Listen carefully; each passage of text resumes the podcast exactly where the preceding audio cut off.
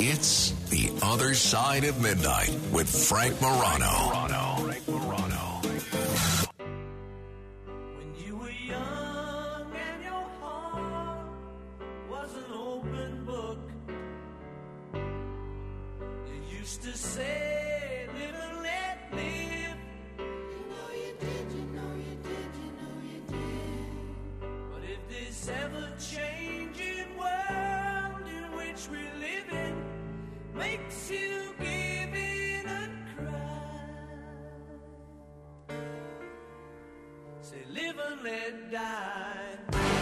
Well, it's always a special pleasure to chat with one of my favorite guests because he is a master storyteller. He's been telling stories for years on the radio, on the printed page, from behind a bar, sometimes even through his work as an actor along some of the best comedic stars in history and even on some of the best-known soap operas in history.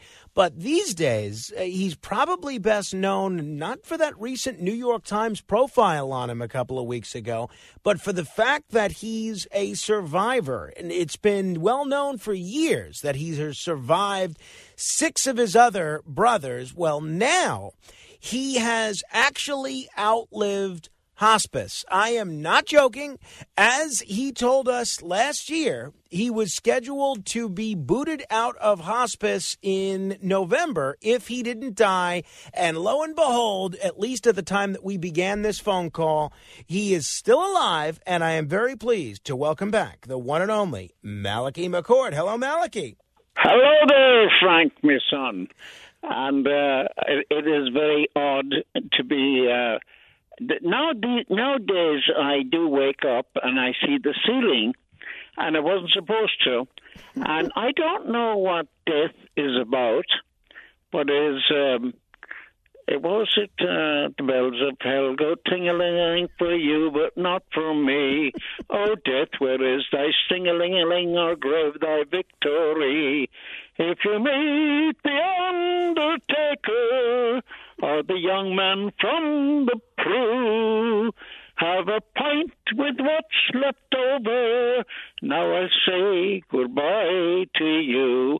That should get your show canceled. Well, Malachy, you sound pretty good for a guy that's supposed to be dead. You're in your 90s now. Yes, Malachy. I'm 91, going on 92. As I alluded to, you have been, in addition to probably one of the best Brooklyn accents around, because everyone knows you are Brooklyn-born. You are now out of hospice. They actually do kick you out of hospice. Most people don't live long enough to find that out. Give us the secret, Malachy. What's the secret to your longevity and being able to outlive your stay in hospice? Well, if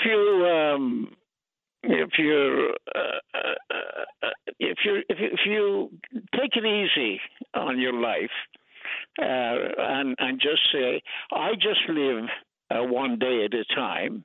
I mean, I don't know when I'm going to die. But the fact is, Frank, is an amazing thing is that it hits us all at one point or another. There's no escaping it. So it is that I'm happily married. I have children and grandchildren.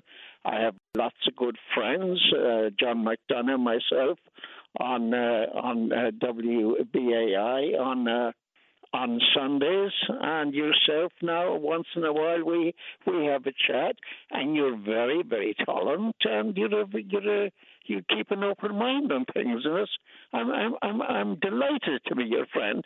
But anyway, the whole thing is that just it's just a matter of taking it easy.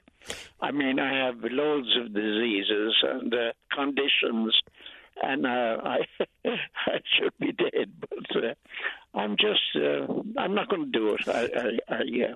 Some people don't wish me well, but anyway, I don't have to.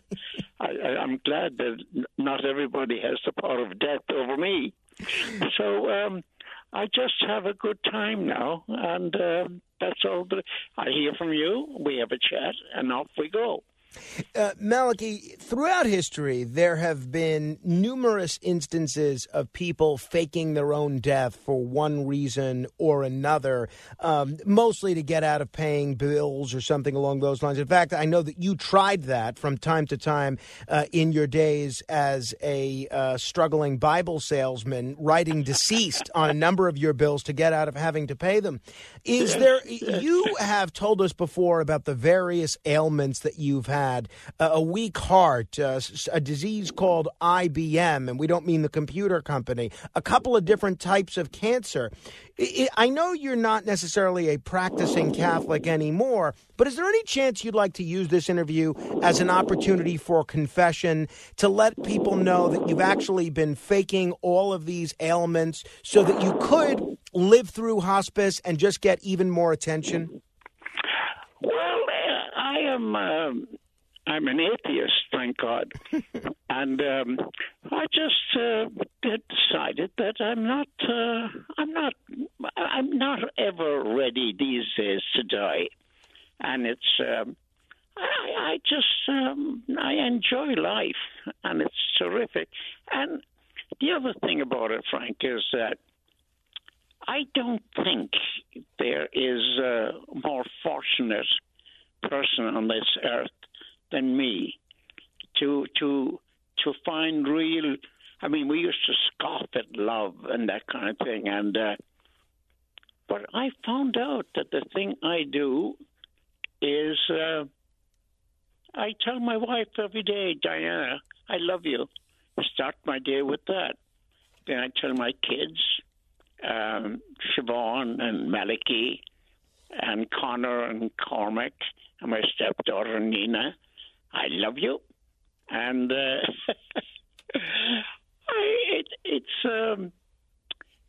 laughter is really it's a cliche, I know, that laughter is the best medicine, but I have such fun in my life now. I mean, I can't walk, as you said. You know, I have this IBM. I'm stuck in a wheelchair. And so it gets a bit, at times I get a little discouraged looking at the ceiling. But generally speaking, I'm okay. And that's the only thing, it's accepting what is. And I can't change the world. And people get so upset, you know, they call me a commie and a lefty and all that kind of old nonsense. Well, what I am is that I like it. I was born here in Brooklyn, as you said, and was taken to Ireland when we were children. And when my sister died, an infant, and then the twin boys, Eugene and Oliver, they died in Ireland because my mother had a breakdown, and then two more were born, and we all grew up to adulthood, and they're all dead now. And the other thing is just simply say what it is that happens to you at the end of your life. You die. That's it. You're not passing away or passing on or leaving us or gone now or with the Lord. And I used to think, it's the big fat people talking about in the arms of Jesus. And there he was, that little fella. Should they kill him if he was in his arms? He seems to, I mean, he died for love, I think, they tell me, but I don't know. I don't want him dying for me. I have my own death to have fun with, you see. And so I don't need him to do it for me. So you alluded to a number of early tragedies that you faced, the death of multiple siblings that you had to deal with as a child. Anybody that's read your own books, including your memoir on death, Need Not Be Fatal, which is just a wonderfully hilarious look at death and dying, or your brother Frank's books, Angela's Ashes or Tis, both of which are considered some of the best reviewed memoirs of all time. literally. Anybody that is familiar with your early life knows that you experienced a fair share of tragedy. Your father's alcoholism alone is something that I think a lot of people would struggle to overcome. And yet you're sitting here laughing and talking about how often you laugh and how much joy you get out of life. Do you feel the early tragedies you faced as a young person made you more likely to be able to laugh through tough times, or do you laugh in spite of those early tragedies, Maliki? Good question. I'm not sure why it. The whole thing. I mean, life is such a. Two people die every second. And that's, you know, you and I now have been on the air here for the last 10 minutes. And we're here.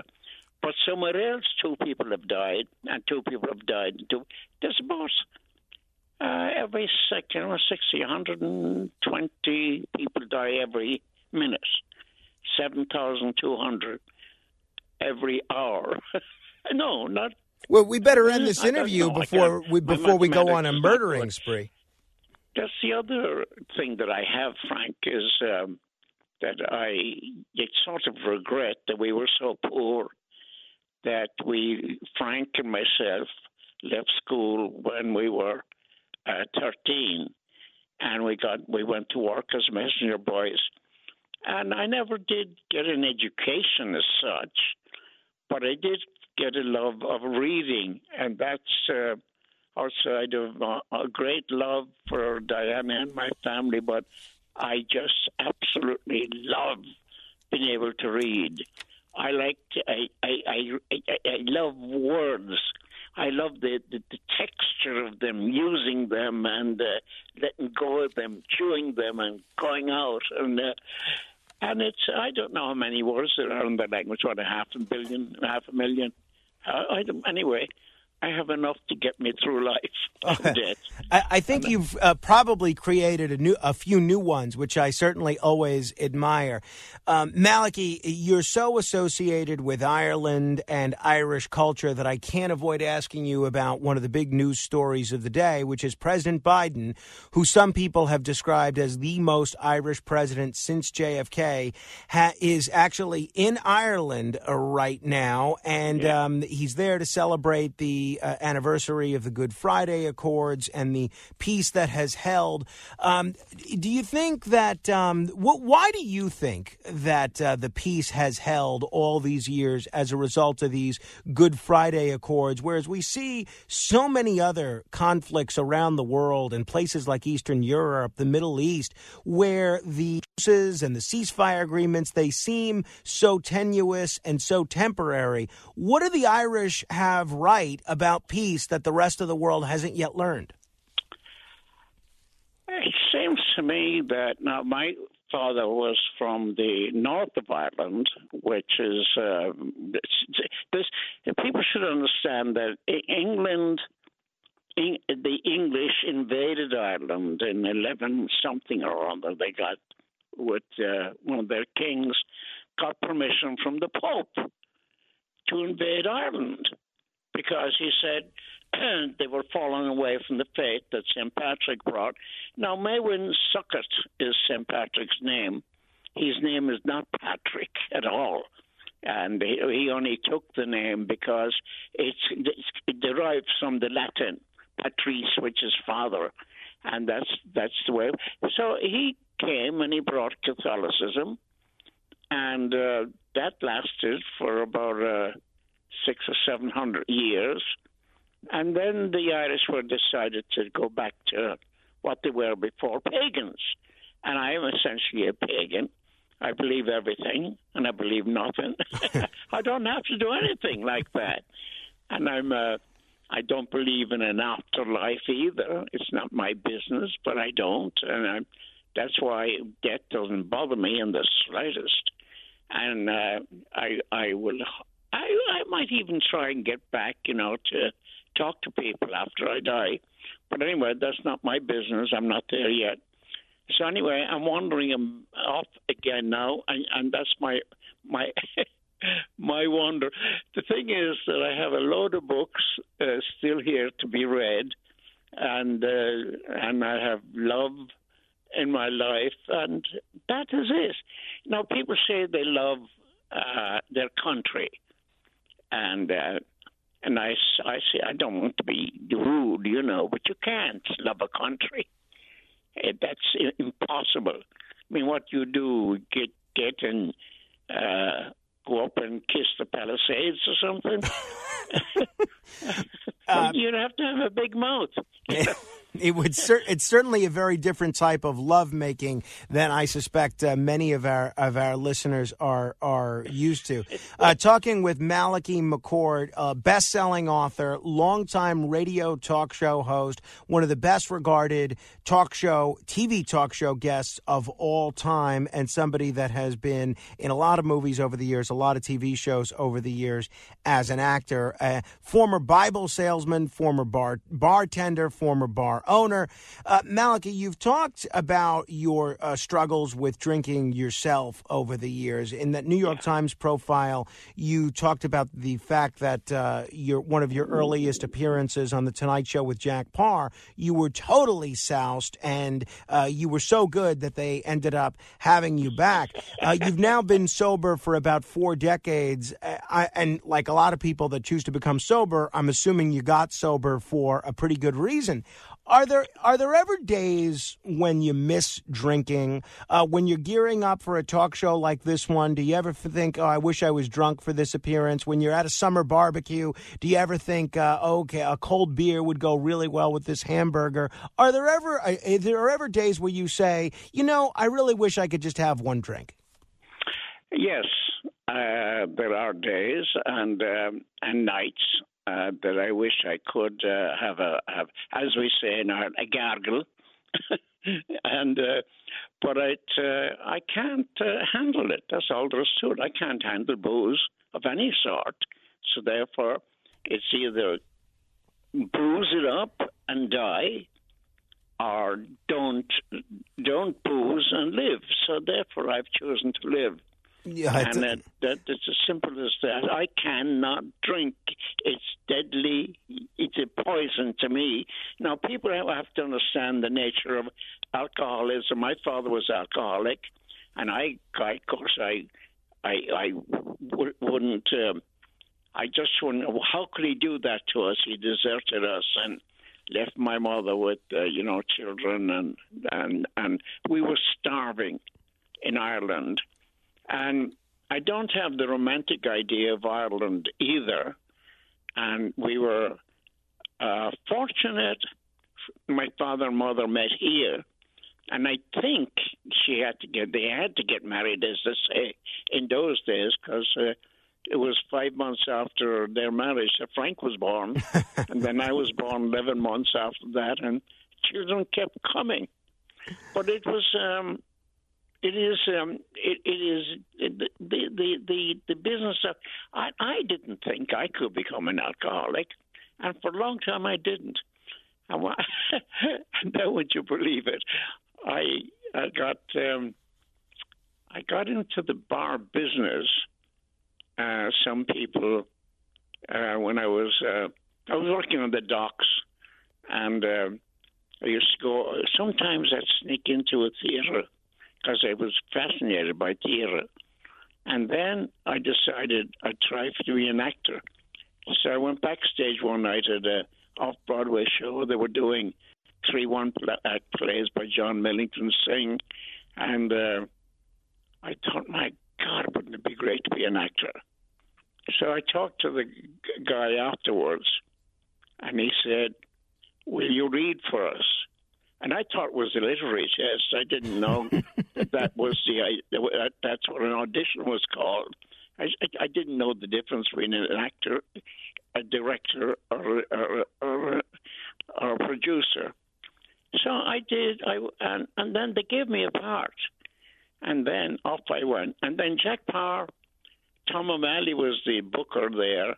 He was fascinated with my story. So he booked me, and I was as they fluthered when I went on the show with Paar. And the next day, there was the papers were saying, they used to review the Tonight Show. They said, the Irishman on the Tonight Show last night was hilarious. And I thought, oh, they're talking about me. Because I didn't remember what I said or what was. Well, I know is that I was not sober on that show. But anyway, he asked me. I was asked back so many times. Then Merv Griffin used to have me on his show. I never gone on with Johnny Carson. I was at a party one night where he was there, and you know there's an English actor named Terry Thomas. Did you know who he is? Yes, I did. Yes. Yeah, he's gap in his seat. So anyway, Terry and I were singing, and it was and your man, what's his name, Dick Carson, says, "Shut up." I thought he was joking, so we kept singing. I said, "Shut up," he said. So I dived at him and cut him up against the wall and said, if you don't shut up, your head will go through that wall. So that anyway, so that's why I was never under the Tonight Show. I guess so. Some people say Johnny could hold a grudge. Talking with Malachy McCourt, I alluded to your bar, Malachi's, which was here in New York City on 3rd Avenue, I believe. And 63rd Street.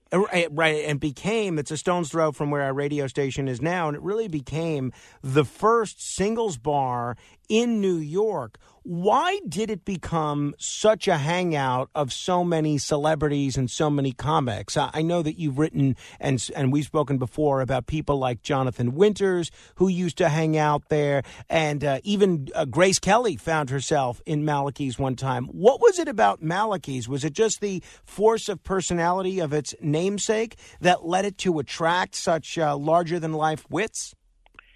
Well, the women's hotel was around the corner.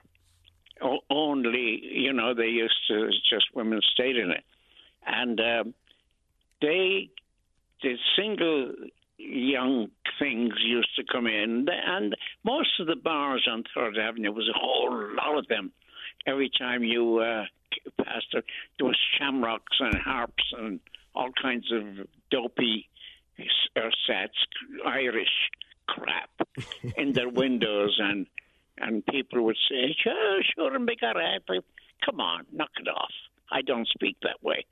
But anyway, I said, women can come into my bar, and they don't have to be escorted. Ah. So that was it. The single ladies came in, and they were supposed to be back in the hotel and by 11. So they would go back, and then they would apparently sneak out the back door and come back to the bar, and that was how they became a great place for singles. You were the Green Party candidate for governor back in 2006. You were defeated in that election by a gentleman named Elliot Spitzer. I don't know whatever became of Elliot Spitzer, but he's no longer governor. Apparently he won because he got more votes than you. What made you? Is that what happened? What made you decide to run for governor in general and to run for governor that year specifically? I thought it would be a bit of fun when they asked me to run, and I said okay, but I said I would rather walk, and because I never heard. I mean, in Ireland and England, they stand for office, and here they run. So I said I'll stand for office. So anyway, I went around the state, and I had no idea what I was talking about. And the vastness of this state and the amazing the amazing people they're decent, great people. I went all the way to Buffalo and Boston, and I got 48, 46 6,000 votes, and Spitzer got 4 million. So guess what? They declared him the winner. I mean, you were one of the first victims of a rigged election that there were. Hey, how do you think the state would have been different had you gotten elected governor that year, Maliki? Well, I would have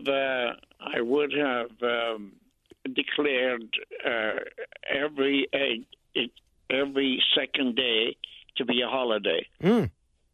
And I would let people off from the, you know, who were in my cabinet and so forth. And I would say that laughter is not an option. It is a necessity. And that's what it is. And I would make sure that everybody around me could sing.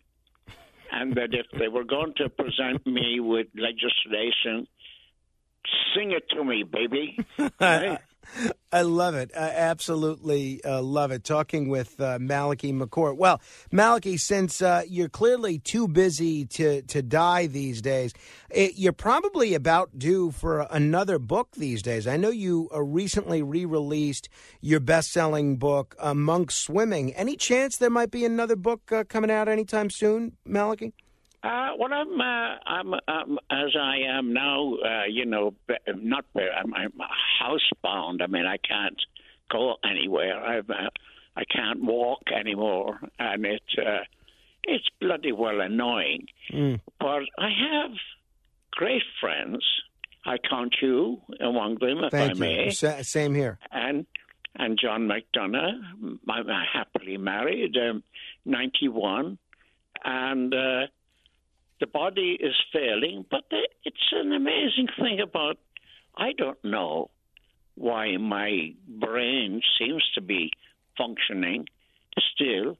And I still, and the other thing about it too is that I have great kids, and my love, the language, I love the language. I like the words, you know, and I roll them around in my mouth. Mm. But I just said I never went back to school. Frank did, and he became a great school teacher. But the thing was, the library came to Limerick in Ireland, and that was the beginning of heaven, of reading. So I still don't know the difference. I don't know anything about grammar, for example, and I know very little about mathematics. I know 101, but that's about. Don't ask me to go further than that. Well, let me ask you. Let me end with this, actually, Malachy. You've been a best-selling author. You've been a writer of terrific books. You've been a radio talk star, not only on WBAI, where you're still heard every week, but on WMCA, which was the premier talk station in New York back in the days. And you've been a bartender. Of all the things that that you've done with a great deal of success, radio, acting, bartending, writing, what would you say probably requires the most training and preparation out of those four? All of them. I'm totally unqualified to be any of them. Malachy McCourt. I love it. Absolutely outstanding. Well done, my friend. It is always a treat to talk with you. I hope we can get together in person soon. Well, as we say in the Gaelic, Gorov Mila Mahagut Pranchias, which is my brother Frank was also Frank, but he was Pranchias is the Gaelic. So Gorov Mila Mahagut Pranchias Accordia, 100,000 thanks. Frank, my friend. Thank you, Malachy. The appreciation and the gratitude is all coming from this direction. Oh, before I let you go, let me ask, while President Biden is in Ireland, is there any specific Irish cuisine that you'd recommend that he check out? What is the go-to national Irish dish? I don't know, mashed potatoes. There you go. Can't go wrong with that one. I mean, we were so like we we were so hungry when I was a kid that every day, anything we got, you know, we used to get food from St. Vincent de Paul charity, you know, they gave us a food docket.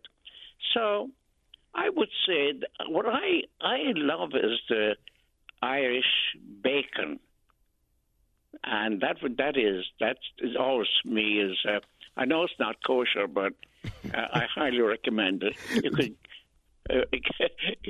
make it kosher for the day. Duly noted. Like thank you, Malachy McCourt. Let's talk soon. Okay, Frankie. Thank you. If you want to comment on any portion of our conversation, you're welcome to give me a call, 1-800-848-9222. That's 800-848-9222. This is The Other Side of Midnight. I'm Frank Morano. Straight ahead. The Other Side of Midnight.